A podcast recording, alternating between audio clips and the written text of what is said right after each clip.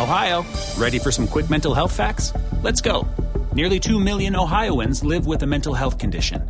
In the U.S., more than 50% of people will be diagnosed with a mental illness in their lifetime.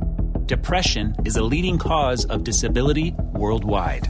So, why are some of us still stigmatizing people living with a mental health condition when we know all of this? Let's listen to the facts and beat the stigma. Ohio, challenge what you know about mental health at beatthestigma.org. Freedom is never more than one generation away from extinction. Free speech is under assault like never before. Freedom is under attack more now than ever before. Because radical doesn't mean crazy. Hell yes, we're going to take your AR 15. With the help of the media, big tech, and the global elite, the left is attempting to seize control of my generation. It's time to fight back. It's time to let freedom ring. Hello, good morning. Welcome to Let Freedom Ring. Later on, we have Joshua Edmonds, the executive director of the Georgia Life Alliance, joining us. But let's take a step back in history. During the second presidential debate between Joe Biden and Donald Trump, Biden declared, I will stop this. Anyone responsible for the murder of 220,000 Americans should not be allowed to stay president of the United States of America. This is about as long as President Trump had to handle the coronavirus epidemic. Moreover, Biden hasn't finished it. On the contrary, 365,000 individuals have died from the coronavirus while Biden was in office, and he'll soon overtake Trump in the death toll. According to Biden's own standards, COVID has not been stopped. He has failed. Now, we're not saying that 365,000 individuals who died while he was president are the fault of Joe Biden, but Biden laid the basis for the vaccine. Biden laid the basis for the vaccine skepticism when he questioned the Trump administration's ability to provide a safe vaccine. His administration also hampered immunization efforts by irresponsibly stopping the Johnson and Johnson vaccine. Both of these acts were terrible, yet none of them are responsible for the deaths of COVID. There is a limit to what governments can do to restrict to restrict the spread of COVID. For an island country like New Zealand or, Zing- or Singapore, it completely restricts it on an international travel as possible. South Korea has the option of allowing the government to track everyone's movements and punish those who break the severe travel regulations to prison. Those extreme measures, however, were not a possibility in the United States or most other nations. The United States, with, compare, with comparable temperatures, have similar mort- mortality rates despite varied COVID regulations for the respective state governments. Instead of ineptitude or stupidity, Biden's COVID failure is a result of his own arrogance, a strategy designed by the world's greatest experts in what he claims would end the virus. Emergency vaccine mandates that took months to write after, after it was announced and then was again delayed until after Christmas – a travel ban on the source of the Omicron vi- variant when everyone knows that it is, already, it is already spread way beyond South Africa, a self quarantine on all international travel that even the Biden administration admits that three quarters of travelers won't follow. All feckless attempts to appear, to appear to be feckless. The truth is that COVID will not be abolished by any president, as with other viruses. COVID's ability to replicate will improve with time making it easier to spread. All of us will probably be receiving COVID boosters with our yearly flu, flu injections in the future. Biden doesn't want to say it. However, Trump's opponent would be severely undermined by this development. Only chaos on the southern border, record breaking inflation, and growing murder rates would be left for him to run on. When Joe Biden's approval ratings rise, expect the COVID drama to continue. According to President Joe Biden's policies, which are both vacuous and cynical, the southern border will see more than 2 million illegal immigrants enter the United States this year, the highest number in the country's history. That's, included, that's according to his own Homeland Security Secretary. According to the Custom and Border Protection, 164,000 people were detained crossing the southern or Mexican border in October alone. Most of them originate from the Eastern Hemisphere, but there are now a growing number from the Western Hemisphere as well. For the most part, people come here because they want to be able to afford to live in a wealthy nation rather than a poor one. As of writing this, they are scattered around the nation. They don't claim to be refugees in a way that is logical or even reasonable. In order to do so, they would need a well rounded fear of persecution in their own country under a 70 year old UN treaty. However, only a few people do, despite the fact that the UN definition is strained to the point of collapse by its adversaries. Asylum seekers are lumped together with undocumented immigrants by proponents of open borders on the left and in the Democratic Party, who's perceived these formalities as obstacles rather than protections of democracy. In their post national anti Americanism, they are wary of national boundaries in general, as the U.S. borders in particular, since they have them seen them as vital aspects of popular sovereignty, which they despise. It was one of the Obama administration's most successful policies, but the Biden administration has not reinstated it, despite many federal court rulings, the notion that is unlawful.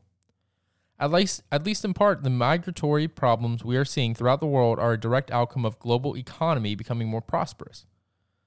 There are many migrants who are leaving unpleasant and frequent scary situations, and to recognize this is not to diminish them. It is impossible to imagine anybody not wanting to flee the war torn countries of Syria, Iraq, Haiti, sections of Africa, Central and South America. However, this does not alter the reality that migrants today are not nearly as impoverished as the world's most disadvantaged people were a decade ago. Even the poorest people today have access to the internet, allowing them to observe how the rest of the world lives. This alone has sparked a wave of mass migration. It's not uncommon, uncommon for those who can afford it to fork over thousands of dollars to rogue governments and private sector crooks to get them here.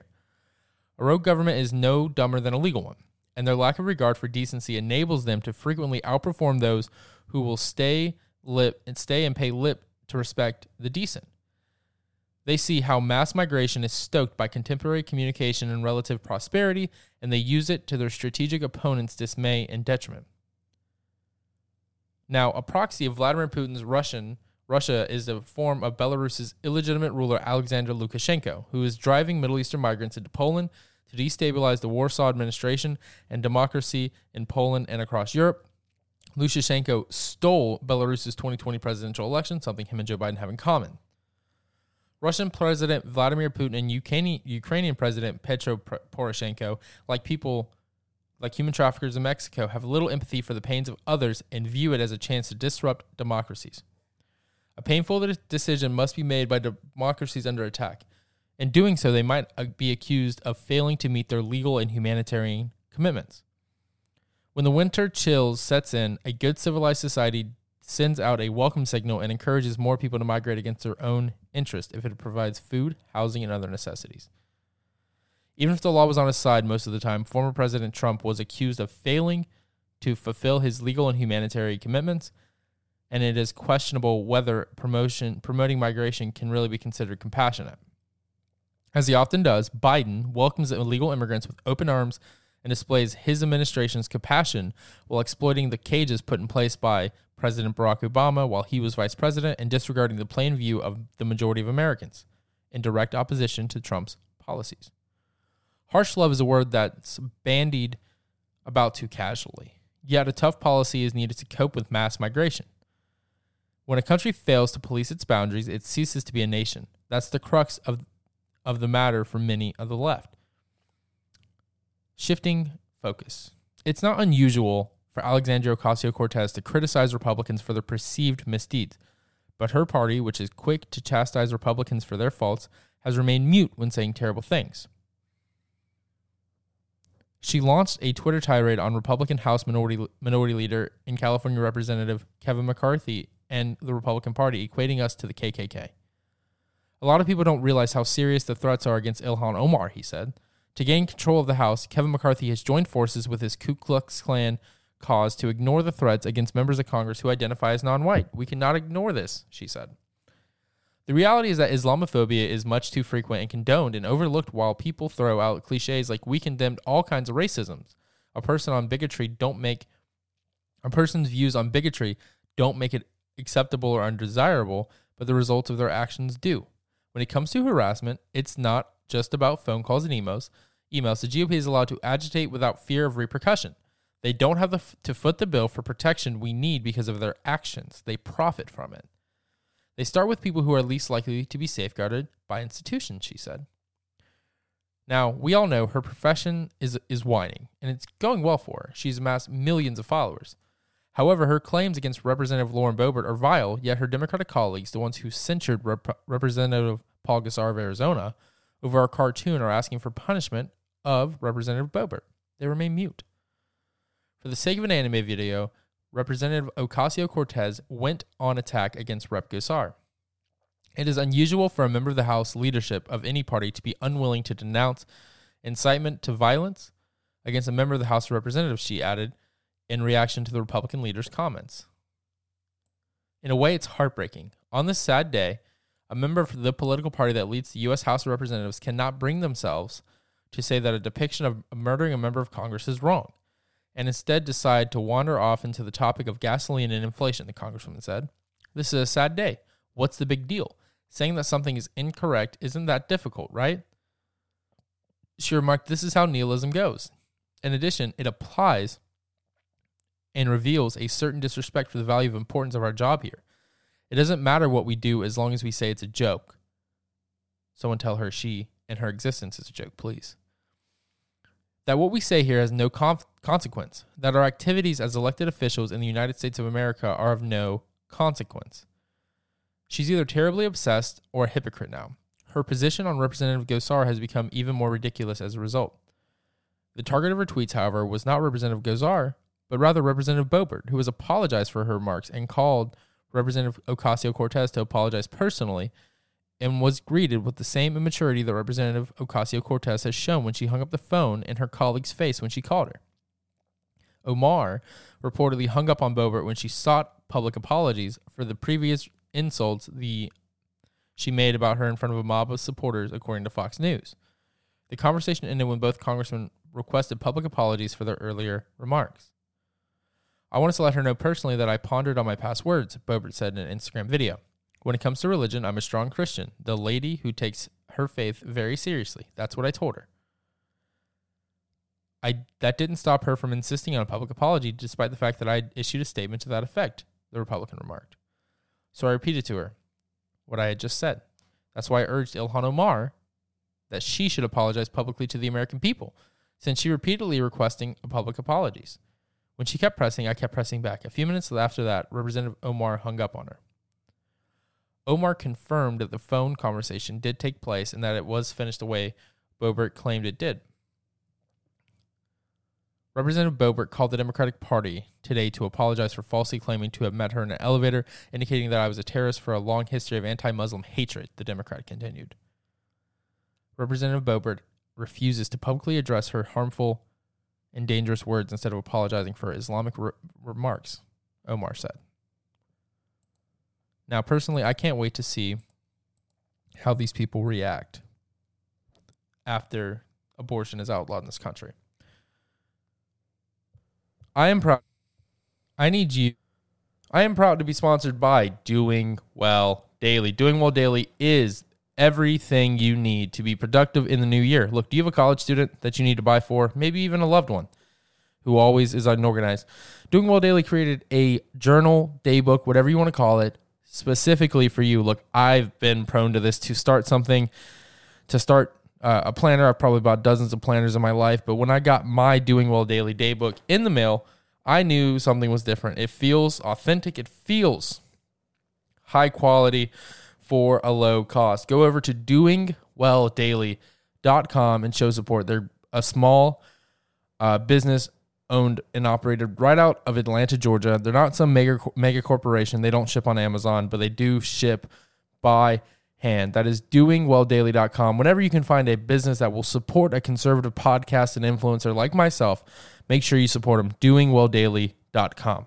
Support for this podcast and the following message come from Corient. Corient provides wealth management services centered around you. They focus on exceeding your expectations and simplifying your life. Corient has been helping high achievers just like you enjoy their lives more fully, preserve their wealth, and provide for the people, causes, and communities they care about. As one of the largest integrated fee only registered investment advisors in the U.S., Corient has deeply experienced teams in 23 strategic locations. Corient has extensive knowledge spanning the full spectrum of plan planning, investing, lending, and money management disciplines. Leverage Corient's exclusive network of experts to craft custom solutions designed to help you reach your financial goals, no matter how complex they may be. Real wealth requires real solutions. For more information, connect with a wealth advisor today at corient.com. That's C O R I E N T.com. Corient.com. Save big on brunch for mom, all in the Kroger app. Get 16 ounce packs of flavorful Angus 90% lean ground sirloin for $4.99 each with a digital coupon. Then buy two get two free on 12 packs of delicious Coca Cola, Pepsi, or 7UP, all with your card. Shop these deals at your local Kroger, less than five miles away. Or tap the screen now to download the Kroger app to save big today. Kroger, fresh for everyone. Prices and product availability subject to change. Restrictions apply. See site for details. All right, and joining us today is the executive director of the Georgia Life Alliance, a good friend of mine, uh, Joshua Edmonds, who's a lot smarter than me and has a better beard than me. And I thought I would let him kind of describe what we talked about yesterday with the um, with, with uh, Dobbs v. Jackson's Women Health. Uh, Josh, how are you doing today? Man, I'm doing great. How are you doing? I'm doing pretty good. I'll, I guess uh, we'll, what we talked about a little bit in the pre-show, I'll be doing a lot better in probably what June or July when they release this decision. Yeah, yeah, we're really expecting that it's going to be uh, probably a, a, late June decision next year, but you know, it's all hands on deck until then. Right. So for for people listening who you know aren't as smart as you, because you literally do like pro life causes for a living, and you also chop down trees yourself. So I guess you're a pro life lumberjack. What um you know kind That's of going on my business card now. I hey I, I I would I would put on my business card if I were you. Uh, and you kind of have the look for a lumberjack too. You know, you got the beard and everything. It kind of looks like you could. The next Paul Bunyan, just a little too short. But my, my real question becomes, what happens? So, so we're both in the state of Georgia. Um, so if if if the court rules how we assume they're going to rule, how does that lead with you know Mrs. Uh, with uh, Alabama's uh, heartbeat bill, Georgia's heartbeat bill? I think Iowa has a heartbeat bill too. That got that's like currently waiting to be decided. How, how does that work? So uh, you know, one of the things I think is interesting is is you know there's one state with direct, immediate impact of the Dobbs ruling next June, and that's Georgia. Because um, you know, a lot of people have been asking me about you know why Mississippi? Why is Mississippi's case the one being heard now? And and are they going to overturn Roe using this case? And and what I think you know really boils down is this: the Supreme Court with this case, I don't believe is in a position to fully overturn Roe v. Wade. It seems like all the discussion is that you know, they're, they're trying to steer the dialogue during this hearing to get to a place of, you know, how do we uphold Roe but gut it so much that we can return the right to the states to have a pre-viability abortion ban? And so I think that ruling is what comes out of it is is you know states get the ability to do that. But Georgia's heartbeat bill, you know, we're in the 11th Circuit Court of Appeals. We had our hearing at the end of September of this year, and the 11th circuit said you know they issued what's called a stay on our on our bill which means that they're going to wait until the dobbs ruling to make a ruling themselves because uh, you know if if the supreme court ruling is that states can indeed pass a pre-viability abortion ban then they would uphold it right? But if if the supreme court doubles down and says no you can't do that then supreme court's done the work for them and they just they you know they they strike it down based on the Supreme Court's ruling there, and that's really telling, I think, because it says that the 11th Circuit Court of Appeals and even the pro-abortion attorneys who were who were litigating against Georgia, they all agreed that it the the, the best thing to do was issue a stay and wait for the Supreme Court to rule on Dobbs. Be, it's revealing because it says that all of them expect that there is a possibility that Georgia's heartbeat bill is constitutional under the new ruling. And so that tells me that they're just waiting for the Supreme Court to give them the indication, yeah, you can uphold it. And that's why I think probably, I mean, within days of the Dobbs ruling in June, Georgia's heartbeat bill gets upheld. Right. And so the, the people in the Supreme Court, personally, they're, they're what I call too smart for their own good. So what that means is down here in Georgia, you know, we're not Ivy League educated, all of us. Some of us are. We call them snobs down here. But um, you know, I I look at this thing right, and keep in mind I'm a 20 year old college student, so don't you know don't think I'm the smartest person in the world when you're listening to this. But I, I look at this and I go, okay, when do we consider a life over? When a heart stops beating. So legally speaking, it, I think it makes sense to, to start it when a heart starts beating. I know a lot of people, including my listeners, uh, they they argue conception, which I think is an argument that is valid on it on its own. But I think that from a legal standpoint, it's really hard to argue exactly conception. Um, so I argue the heartbeat bill. I argue when the heart starts beating, that's when a life should start. Um, I, I know you probably paid all attention to yesterday. Could you kind of break down what's going on amongst, I would say, the more conservative judge, judges on how they want to rule? Will this be like multiple uh, majority opinions? Like what, what's going on there? I know Clarence Thomas, again from the great state of Georgia, is really doing a lot of good work and and, and making a personhood case.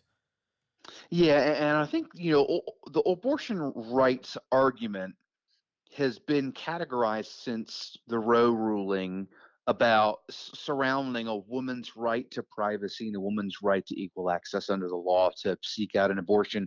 There's not been a legal question of personhood. You know, I, it, it's my opinion that when you, you know, when you're talking about, you know, because we have jurisprudence that gives women the, the legal right to obtain an abortion, if your conversation about the legality of abortion is anything other than personhood of the child, then you're forced to balance the competing interests of the, you know, quote unquote non-viable fetus and the woman. And in a legal setting, those scales tend to tip towards the mother. And there are difficult circumstances we find ourselves in uh, that that you know merit us taking steps to to ensure that women are cared for and that our families are supported and that we you know we, we provide for our communities. But until you can have that person in conversation and say that the 14th amendment extends to the preborn child i don't think you get to a legal structure that act that that fully grants protection to unborn life. And it sounds like you mentioned that justices thomas and alito seem to be leaning that direction. That's what they want to see. I think that that probably the, the, the more recent conservative appointees on the court, um, the the Trump appointees in, in particular, they they may want to get there, but I don't think that in their opinion the Mississippi case is the way to do that. Um, there there has you know there has been such a a far step away from the state's autonomy to to govern and protect the lives of its citizens on this issue that there has to be a step taken to grant that right back to the states to to restrict or prohibit abortion to protect those unborn lives. In this case, I think what we're going to see is probably uh, probably two or three majority decisions um, that are concurring to uphold the Mississippi law. But I think that one of those majority decisions uh, or opinions from uh, Thomas and Alito, possibly together, possibly split, makes that argument for full personhood. But I think it ultimately does um, leave Roe and Casey upheld, but it undermines their integrity and their original intent by coming up with a new structure to throw out the viability rule tip you know put their thumb on the scale in, in the in the interest of the states and of, of, babies and and creating a new concept of what an undue burden actually is and how the states overcome the uh, undue burden rule so that they can have a pre-viability abortion ban.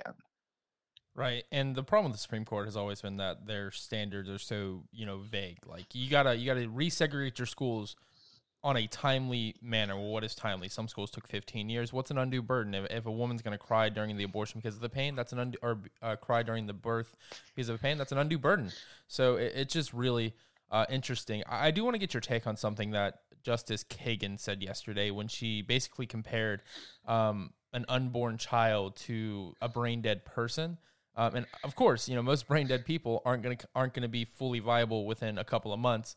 Um, but of course, you can't tell the left that. And yes, I guess what I learned also is during the Obama administration, there were a lot of letters leaked about telling Obama not to put her up on the court because she's not very smart. And I guess I have to agree with him, but I'm kind of glad they put him on the court because it makes them look stupid.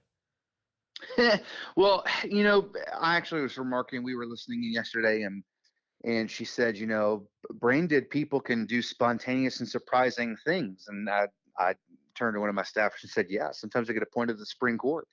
Uh, but I, I think that the the the risk we run in using justifications against abortion like fetal pain while it does humanize the child and provide a, a, a, secular neutral you know moral ethic to to argue against abortion because oh you're, you're causing suffering to the human child when you do that you get into the nitty gritty of science and in, in many ways her arguments are are are heading in the right direction for the pro-abortion position in terms of science because when when you have a, a, a born human person and you see them responding to stimuli, you can pretty well judge whether or not this is just an autonomic response or whether they're actually responding to pain.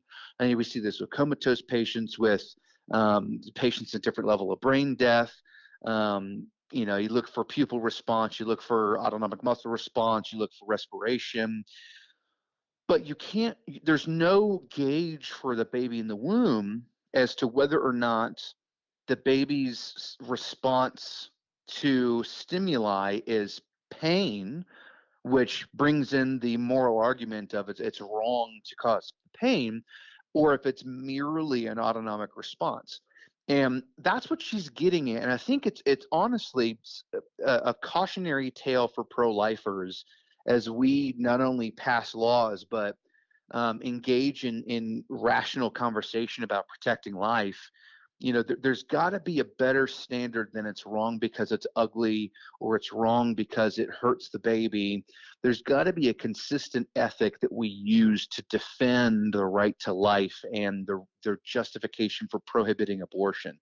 And I think her argument about, well, it's no different than you know a brain dead person who twitches or whose you know foot curls when you run up uh, you know the ball of your pen up their foot. And I, as as much as i want to you know mock the concept that unborn babies and brain dead people are comparable because that's what she's she's minimizing life in the womb by doing that but she is using you know because we passed a fetal pain bill here in georgia that's the current law in our state is, is the fetal pain law. Um, and and we passed that back in 2012. I actually worked in the Senate committee, uh, Senate Health Committee, when it actually came through and passed. And I've heard this debate pretty intimately, but it it, it does it, it keeps us away from the idea of humanizing the child and a consistent you know value of life ethic when we focus on the pain argument. Now, I would be happier if the pro-life movement never had a you know never pursued fetal pain bills and rather went to you know, if you're trying to instigate a, a, legal challenge or whatever, I mean, go for like Mississippi did a 15 week bill or go to a 12 week bill or use heartbeat. Heartbeat's a rational medical argument. But I think that the, the strongest argument that does not provide a weakness for attack from a legal standpoint is arguing the personhood uh, of the child in the womb. So is it silly that you know you make the comparison? Yeah. Um, but I, I, do think we should take note of what our opponents say and what they think and how they argue against our positions so we can constantly get better. And I think fetal pain, while it can be a partial justification, I think it's it, it, we can't lead with it, to be honest. Right. I agree with you 100%. And for those of you listening, this is Joshua Edmonds, uh, Executive Director of the Georgia Life Alliance. Um, and I do want to, you know, I only got you for a few more minutes. So I do want to uh, give you a, a, little bit of a platform to kind of, you know, tell us what what you guys are working on the Georgia Life Alliance, everything, because you guys don't just you know try to pass pro life bills, um, because you guys would probably go out of business right after this Dobbs ruling and you know the heartbeat bill uh, go into. But just tell us a little bit about you know who you are, what your organization is doing, what you're working on. Um, I know you announced a lot of the a lot of good stuff at your gala a couple months back. Yeah, so you know, you know, we're the largest pro group in the state. We're the state affiliate to National Right to Life, and so that kind of means that we cover every facet of of the pro movement here in, in the state of Georgia. You know, not only are we passing anti-abortion bills, we're helping elect pro-life candidates. Uh, you know, we're educating the community. We actually I'll have like another six speaking engagements just before the end of the year um, at county GOP groups, at church. I'm preaching a Sunday morning service at a Baptist church in Gainesville in two weeks. Uh, you know, so we kind of get to, to fill the role of being the, the primary voice of the pro life issue in Georgia. And so, like, one of the things that I'm passionate about with our organization is is that we actually are, are trying to raise up a, a new generation of pro life leaders and we're trying to integrate the pro-life issue to be a part of the DNA of our churches. And so we've we've got a, a big initiative we'll be working on in the next few months to help provide pro-life um, educational materials to churches, um, especially uh, surrounding Sanctity of Life, uh, Sanctity of Human Life Month in January, and try to help our equip our pastors to be more educated, more bold to preach a pro-life message in their pulpits. Um, we're also going to be working on our, our next uh, oratory contest here in 2022. Um, you know, we we we train young people how to articulate the pro-life issue, and they enter into a pro-life uh, essay contest uh, or speech contest, and they compete at a statewide level to win real hard cash. We just rolled out a couple of scholarship programs for our winners. Um, including a thousand dollar college scholarship sponsored by State Senator Bruce Thompson. Um, and then we send our winners up to National Right to Life to go uh, to go compete nationally against the winners of all the other states. So we're we're kind of raising the bar in the quality of pro-life education for young people. Um, we're also, I mean, next year we're going to have the National Right to Life Convention here in Atlanta. Um, it's going to be huge. You know, pro-lifers from around the nation are all going to con- converge on our on our you know capital city for the largest pro-life education event in the nation, right ahead of our you know our, our general elections this this next year. It's going to be huge. Um, and so we you know we, we kind of get to be the tip of the spear, and it's it's humbling and it's exciting. Um, and if anyone wants to get involved, they can go jump on GeorgiaLifeAlliance.com and see more what we're doing and volunteer and join us at the Capitol in January or enter in our oratory contest and and start helping us build culture of life. Right, and I, I I can't remember his name, but I guess the winner from this year, the past year, uh, he did. He gave a really great speech. I believe he was only like 17 or 18. Um, you know, great. And then obviously Bruce Thompson does a great job. He'll pull a hundred right out of his pocket and just hand it to him, uh, which I think was unscripted. But Bruce Thompson, and he's got a great story as well um, that yeah. I personally didn't know. It, nobody can say he doesn't have a reason to be pro life after everything that's gone through there. Um, now, uh, I do want to ask you probably the most controversial question you'll be asked this entire week. Um, you know, I've, I've asked, you know, pretty much every statewide candidate and congressional candidate this. You know, Latham Saddler has the dogs winning by 17 points. I have the dogs winning by 127 points. You know, what's your what's your prediction for this Saturday? I think it's gonna be a tough, hard fought battle, but I think uh, I think it's gonna be dogs by nine. Dogs by nine. Okay, that, that's respectable. Latham had them by 17. I thought that was a little low. Um, so where so where can people find you guys on social media? You said GeorgiaLifeAlliance.com. Where can they find you? Where can they find uh, the Georgia Life Alliance in case they, you know, hopefully want to donate so you guys can keep. Because um, your money really doesn't only affect uh, Georgia. I mean, your money could potentially, if the Planned Parenthood, or sorry, if the uh, Heartbeat Bill case gets upheld, could affect the nation. Um, oh, absolutely. Absolutely. You know, our, our laws are, are being modeled in other states. I actually was just at a stakeholder meeting in D.C. back in September, and the good folks in Maryland were asking for the language of our uh, heartbeat bill so they could pass everything in our bill except the abortion prohibition part because they're you know Maryland is is you know so liberal, but we've got you know tax deduction for a preborn child, we've got uh, tort law protection for preborn children, and we've got uh, child support payments for pregnant women. And they said we want to go pass all those things in, in Maryland. So you know your support of GLA is actually supporting uh, the mission of other states who are copying how great Georgia is. Uh, but you can go find us on GeorgiaLifeAlliance.com. You can find us on Instagram and on Twitter at GA Life Alliance, and we're on Facebook under Georgia Life Alliance. Uh, and you mentioned donating, so hey, if you want to go to GeorgiaLifeAlliance.com/slash/donate, sign up to be a monthly donor uh, or make your charitable end of the year giving gift. Uh, you can go there as well and help support all of our efforts around the state to build a culture of life in Georgia. Right, and of course, you want to send less money to Joe Biden because he's just going to hand it to the Taliban. So make sure you go donate to my friends over the Georgia Life Alliance. Exactly. You know how to book flights and hotels. All you're missing is a tool to plan the travel experiences you'll have once you arrive. That's why you need Viator. Book guided tours, excursions, and more in one place. There are over 300,000 travel experiences to choose from, so you can find something for everyone. And Viator offers free cancellation and 24 7 customer support for worry free travel. Download the Viator app now and use code Viator10 for 10% off your first booking in the app. Find travel experiences for you. Do more with Viator. Save big on brunch for mom, all in the Kroger app. Get 16 ounce packs of flavorful Angus 90% lean ground sirloin for $4.99 each with a digital coupon. Then buy two get two free on 12 packs of delicious Coca Cola, Pepsi, or 7UP, all with your card. Shop these deals at your local Kroger, less than five miles away. Or tap the screen now to download the Kroger app to save big today. Kroger, fresh for everyone. Prices and product availability subject to change. Restrictions apply. See site for details.